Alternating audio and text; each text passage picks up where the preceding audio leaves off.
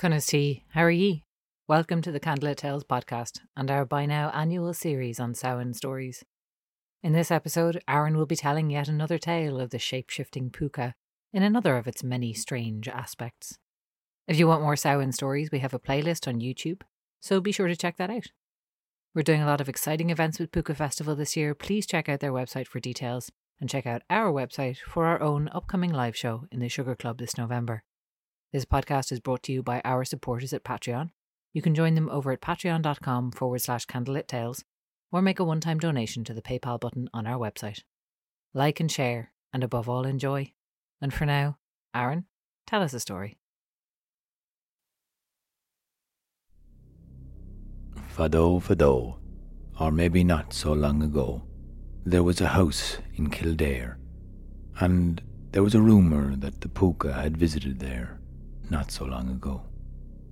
The house at the time was owned by H. Orr, a squire who had inherited this house from his father, who had had it before his father, before his. It was all passed down.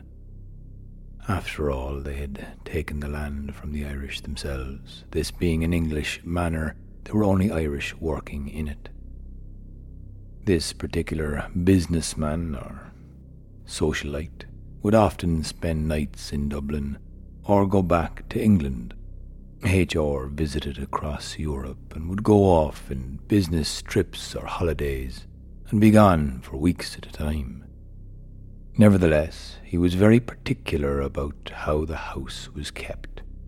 As his father before him was, he had inherited the same taste to make sure the house was spick and span all windows cleaned and sparkling, the floor polished, and all of the silverware gleaming like silver should. But it was not always easy to keep this manor so well and tidy. After all, it was big, it was empty, it was dusty, and it was often filled with strange noises strange noises at the night that kept the servants up for fear and for fright of what it may be that's lurking down in the basements and the small room. So many corridors, well, they would be wondering what it was that was in the house. They were well aware that spirits, fetches, fadargs, and pookie would coming around and might even drop in and be seen. But these were just the stories of the land, and they had every age of a servant at hand in the house.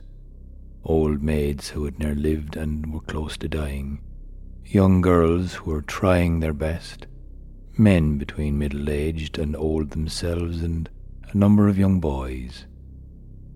All of them tied with family to this home this landstead, whether they were working out in the fields or in the houses, they were nevertheless tied to this home in Rathangan in County Kildare. And all of them had a decent enough wage. They were well enough treated, it was true. And oftentimes, as the heat would go out of the land and they would build up great fires, they would tell stories of these types of creatures that could be haunting this particular house, so as to keep their mind away from what might it be that's coming in at night, you see. It was easier to make up fanciful stories of banshees and cluricaunes, those impish sorts of wee folk that might trip and come in to play a trick on one of them, and so they could laugh it off they might not take it so seriously with the banging and the noises, and they might brush it off to be the wind through those windows that were certainly closed, or the banging of pots and clinking of pans, silverware dropped and seeming to make such a noise, but any time any one of them came down, they saw nothing and heard nothing but a strangeness, a sort of emptiness now, one night, as the moon was big and bright in the sky, Níl scamall sa spéir, not a cloud in the sky. It beaming down its light, everyone was wide-eyed and awake. And so they lit the fire on the hearth, and they knew they would tell a story or two. The older servants leading the way, with tales of childhood, the black dog, the creatures of Merrows, not only those that might suck the blood from your veins, but those that could curse you and leave you limp and maimed. Always these stories were met with relish and eagerness from all. But on this particular night, one serving boy, the youngest of the lot, well, he had tried to sleep and stay in his cot, and crept down the stairs when he heard the stories being told. Those, the older ones, had thought not to wake him or bring him down because the stories they were telling that night might be too full of fright for his young ears. And yet, the young boy he crept. He was so curious to hear the tales they were telling. The Banshee, the woman of the She who called down for the O'Connors in Drimna, and so many of the stories they were telling, full and gruesome, not holding back. Well, the boy, he was terrified, but eased by the sound of their voices all of the same. And he crept close, near the chair that was right next to the hearth, the fire bursting out with flames and heat that poured across the room. Glowing orange light filling his senses. He began to feel his eyelids falling heavy as he listened to the stories. And sure enough, he nodded off into a lovely, peaceful sleep. When he awoke, he heard a strange noise. He was still by the fire, but the orange light had dimmed now quite low, and he noticed it had been raked up, and all the embers pushed back into the back of the fire, it still humming low with the lovely heat. But the strange noise came again from the kitchen, and when the observing boy peered around the edge of the chair, he saw an ass. A donkey with long pointed ears, wide eyes, and to his surprise, the donkey was suddenly walking on two legs, picking up all the silverware and throwing it clanking down into a pot, a pot of water. He brought the pot over, big as it was, and placed it upon the fire. He stirred the embers and got it lighting again with a few bits of wood that he placed in under it then and went back around to gather more silverware to throw into the pot. The serving boy was shocked and horrified. The clanking and banging now that he'd heard every night, that he was sure was something to do with the wind, although now he could see this strange creature was cleaning up, and he gave such a cleaning to these pieces of silver. He seemed to see his own reflection hanging there better than any serving girl he had seen give them such a scrub and such a beautiful polish as well. Well, he went about the place gathering all the silver plates and goblets, knives and forks, long pieces, and ornamented yokes as well, and as he brought them back in, he polished and cleaned them up just as well as anyone could have, until he turned and saw the boy. He picked him up by his ankles using his hoof hands and landed him down on the other side. The boy was full of fear now, sure he'd get eaten up by this terrible puka. But, well, the puka simply looked at him, sticking out his lower lip as if to show him how much he thought of him, and began to grab a brush and brush from underneath where he had been sitting just moments before.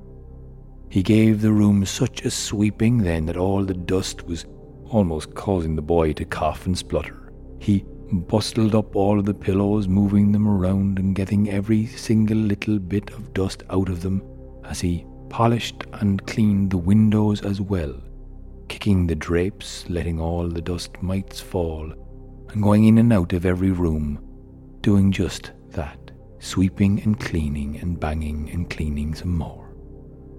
The boy was wide eyed with surprise. But the puka had left him well enough alone he huddled with fear in his heart as eventually he noticed the sun rise and the puka ran out the door, not to be seen for the rest of the day. Now, seeing as H.R. was still away, there was much the girls and older gentlemen of the serving quarters would want to get done in his absence. He must have a full pantry, of course, and he must have all of the cleaning done. They have their own food, and they had many things that they would ask each other to make sure they would do of the day and the night. They divvied up their chores as they did every morning. Some would clean, some would cook, some would gather fire, others would be out in the fields. Everyone worked and pulled their weight, including the old and including the young. But then the boy he piped up after someone asked him to clean the silverware. The puka cleaned it clean last night. There's no need to clean it again.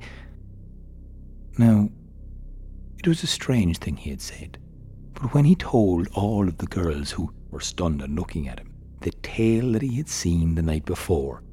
Well, they all gathered around and said they must stay up that night to see it for sure themselves. Sure enough, one of the serving ladies, she crept down and stayed peering and saw this ass come in towards them, and he went about cleaning and sweeping and polishing just as the boy had said. And so, when she went back and confirmed the boy was not telling a lie, that there was indeed a puka coming into the house to do their work for them, they all turned to the oldest serving lady. She turned to them and said, you here listen to me? If the puka is coming in here cleaning the house for us, well, don't you see, we don't have to do half the work. So, so I'll not be slaving away for the day if the puka is coming in at night, and nor should you. And so that's exactly what they decided to do. They stopped their working that day, and they left down their brushes, and they still had to find some food, but they left the dishes piled high, not a one of them cleaning anything at all. The young boy was worried the puka would have too much work. After all, he had seen he was only a donkey, and he struggled to hold things in his hoof hands, even though he didn't quite understand how he managed to do anything at all, him being a donkey. But he did, and now he was worried for the fact that he wouldn't be able to do anything at all. But when the next morning came, they saw all of the tables cleared and cleaned, dishes piled high and spotless, every window cleaned and every floor scrubbed and polished and swept. So this was the way of it for a while. They stopped their working, and H.R., not being back from his trip away, had no idea that his servants were simply slacking and enjoying a holiday of their own. And well, the moon that had been bright at the start of this story had waned down to being nice and thin, almost gone, and it was beginning to wax again and become full and bright. And all these nights the puka had come in and cleaned the house in Rathangan but the boy, he had a trouble on him. He worried for the puka, the donkey, the ass. Were they not asking an awful lot of him? And although he was afraid for his life to come up and meet him face to face again, he decided to steady his courage, focus his mind, and if he didn't get eaten the first time, he may not get eaten the second time he met him. And so he crept downstairs that night when the moon was almost full. And as he came in, he saw the hearth being swept by the puka with the long ears. And the ass, he turned around and gasped, the boy looking at him, with one ear now straight up, one ear falling down as the puka crooked smiled and looked at him. Well, what do you want? Um, I'm just, I'm a little bit worried a- after you. I, is it is there a reason you're down here all the time, cleaning and doing our jobs for us? And this is what the Puka told him that he had once been a servant boy, much like him, and he had been belonging to this house, to the Squire H.R.'s father. But he was a terrible, lazy so and so, and he did not do a wink of work. Ere I was the laziest rogue that ever was clothed and fed, and none was done for me and nothing done for it. and well, when he told him that the time came for him to die and leave into the other world, he found he was given a punishment laid upon him to come back in the shape of an ass and a donkey and a long eared, pointed eared beast, in some form or other, to be labouring all night and go out then in the cold until it was bright. Yea, it isn't so bad in the fine weather, but when it is cold as it's getting now, the windows cut through you it's hard enough now to stand with your head between your legs, bracing against the frost and cold. Oh, if ever I was to get an old blanket and a warm, frenzied, furried thing to throw around me, I'd be the happiest I could ever be, but alas, that is not the life for me. And the Pooka hung his head low and looked his most miserable with a protruding tongue, lolling away. And so he began to sweep up until the boy mustered his courage and said, Well, maybe I could get you one of those rugs. We have them out in the hut with the horses, and it'd be not tonight, but maybe one of the other nights. Oh, sure, that'd be lovely and fine thing to do.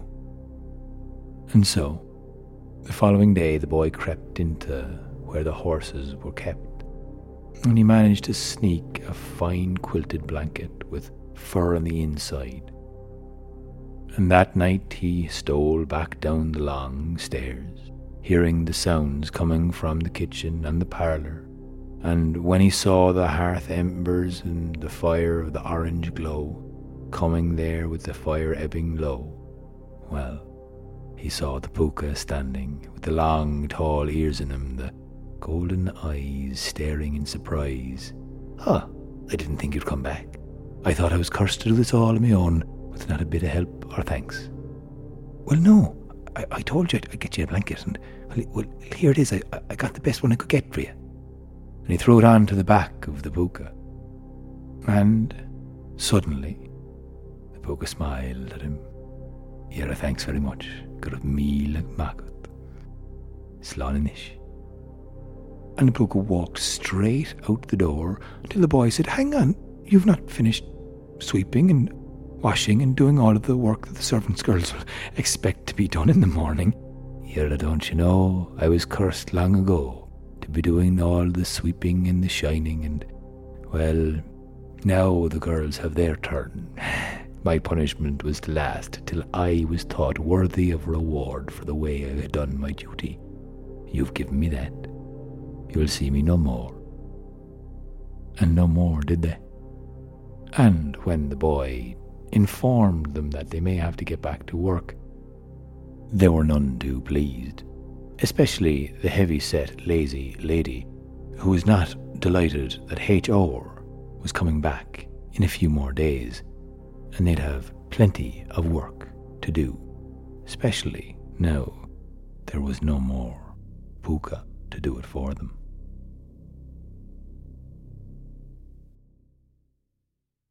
This podcast was produced and edited by Alan Homan, with music by Alan Homan. You can find out more about us on our website, candlelittales.ie.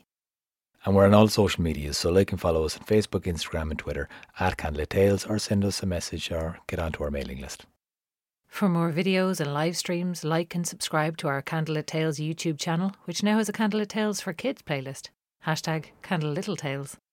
Liking and subscribing to our channel really helps us grow and get to more people. And if you're able to give us more direct support, you can chip in a few bob at patreon.com forward slash candlelit tales or make a one time donation through the PayPal button on our website. We also do really like to hear back from you with your questions and requests, so please feel free to contact us directly or leave your question in the comment section below. Because what we really want to do is get these stories out there, share them with as many people as possible. So anything you can do to help, we really appreciate. And we really appreciate you listening. Gurb Mila